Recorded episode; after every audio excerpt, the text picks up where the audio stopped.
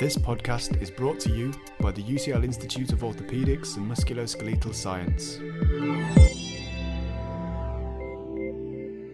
If you had a final year specialist registrar who was who was kind of struggling uh, in their exam, what would you what question would you ask them, and what would you expect them to know the answer to?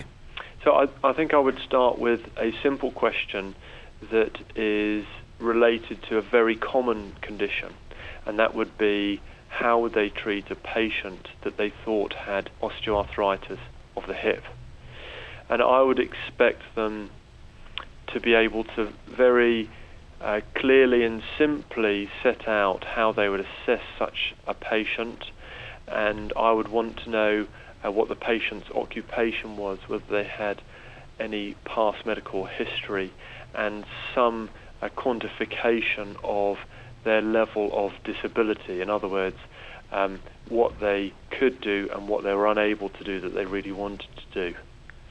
Then I would expect them to talk me through uh, the special investigations, the main one being plain radiographs, but in particular what they would do if they did not see osteoarthritis on a plain AP radiograph.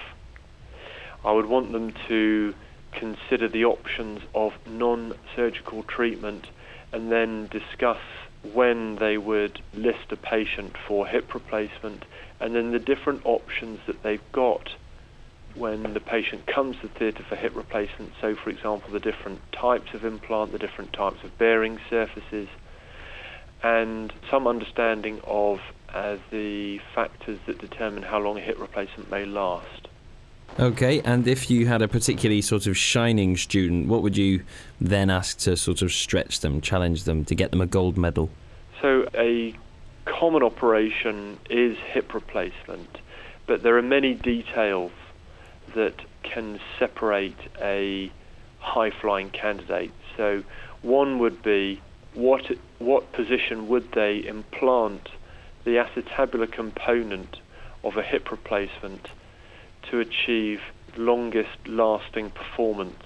And it's likely to start with a simple answer, but then I would explore the difference between uh, imaging modalities for confirming the position of the socket. So uh, CT versus plain X-ray and 3D CT versus uh, 2D CT. Then uh, the frame of reference that the cup was measured from, so that is the anterior pelvic plane, and then possibly the role that the position of the pelvis in space, so tilting forwards, tilting backwards, tilting sideways. The role of leg length discrepancy may have on the actual functional position of the socket, and then uh, whether there are any design features that should be taken into consideration in choosing the final position of the socket. This podcast is brought to you by the UCL Institute of Orthopaedics and Musculoskeletal Science.